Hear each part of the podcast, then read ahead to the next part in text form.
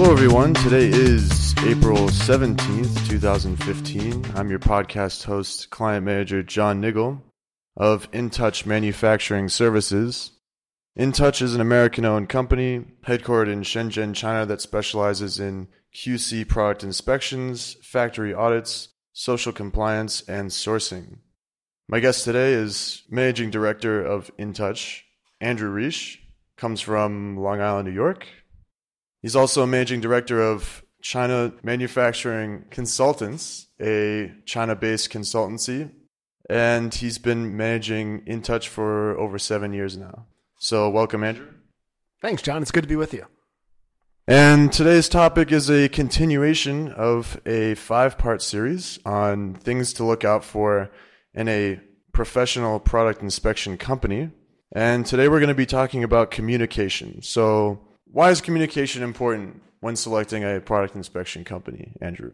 Well, when you're working with a product inspection company in China, Vietnam, or elsewhere, that's really your boots on the ground in that country. And usually you are yourself back in your home country and you're relying on those people to carry out the service, whether it be product inspection, production monitoring, factory auditing, or whatever it might be on your behalf and do so at a high level.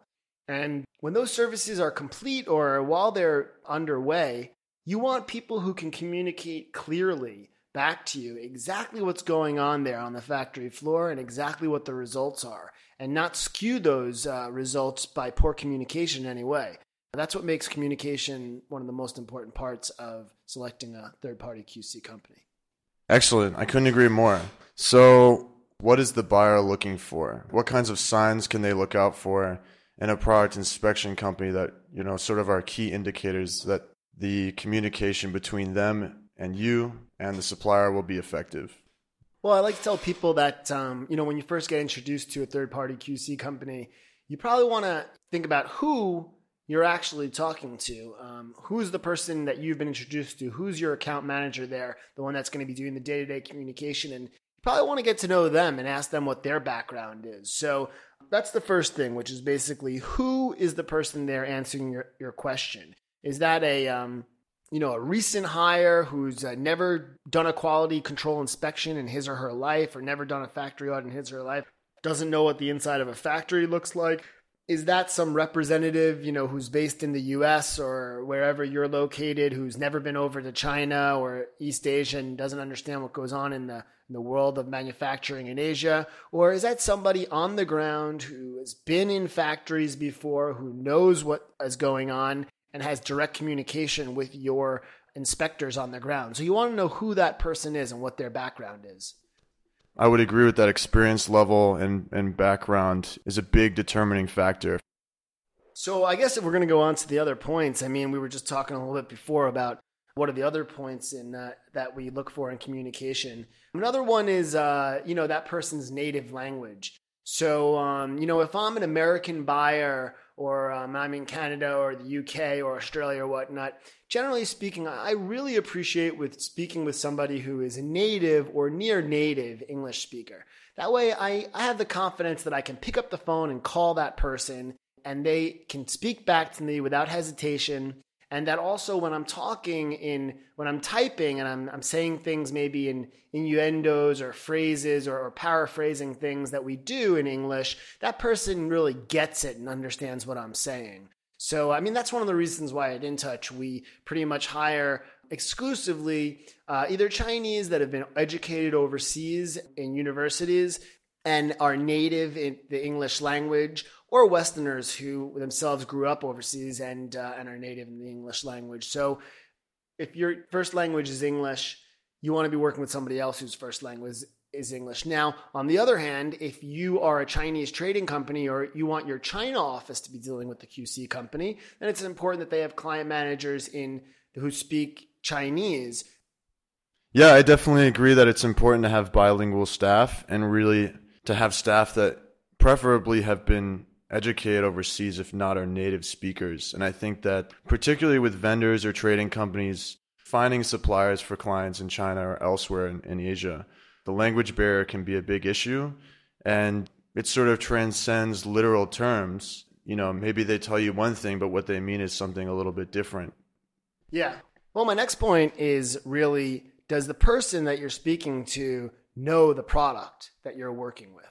Is this somebody who, you know, literally just been pulled in off the street and it's their first day? And, you know, yesterday they were talking about textiles and, and today they're working on electrical components.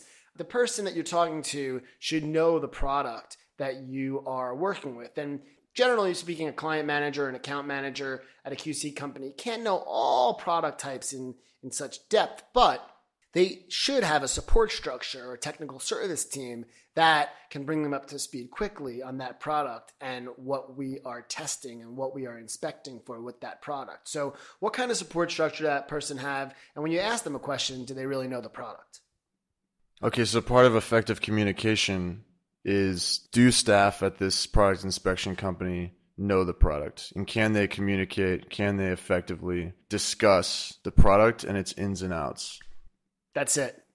Going on to the last point i'd say um, pretty much is the the level and the format uh, and the sophistication by which a, a person communicates as well. So um, so at intouch we utilize all forms of communication. We email, but we also call, we do video conferencing, we meet with our clients face to face, and we strive to communicate at the highest level in all these ways. So that's really important to consider. So when you receive emails, are they are they sort of um, broken up with poor grammar and poor structure, or are they clean in bullet points really uh, communicating effectively. And the same with phone calls. You know, when you speak to somebody at your third party QC supplier, is it noisy in the background and not really connecting well? Or do you have a good connection with good quality audio where you can hear what they're saying? And, you know, are these people also willing to get on the phone and do video conferencing with you when need be in order to show you something? And that's really important. Definitely. Um, utilizing all forms of communication is important, whether it be getting them on the phone, email, video conferencing. I mean, we can do a lot with that, especially for sample review. If we can show them on video any particular defects or discrepancies from the requirements, I think that's really important as well. Yep, John. I mean, you got it. You've been here. You know what uh, clients are expecting and the level of communication that you really have to hit in order to uh, meet people's expectations. And that's what we do here. Yeah, so I think that um, this sort of returns to this point that I've been harping on for a long time here now, which is one of the most important functions of a QC company, of a product inspection company, is managing expectations for the client and for the supplier as well, so that everyone is sort of on the same page. And if you look for these signs of communication as a buyer and you find them in a professional product inspection company, then chances are you're more likely to get a better product in the end. Would you agree with that? Couldn't have said it better myself. Okay, excellent. Well, I want to thank my guest today, Andrew Reich, for joining me today to talk a little bit about communication with a product inspection company. So thank you, Andrew. Thank you, John. And I want to remind our listeners out there to check us out on Facebook, become a fan, follow us on LinkedIn, check out our YouTube channel to see some on site videos and interviews there. And if you'd like to reach out to us directly, you can drop us a line on our company website. That's www.intouchquality.com. Thank you.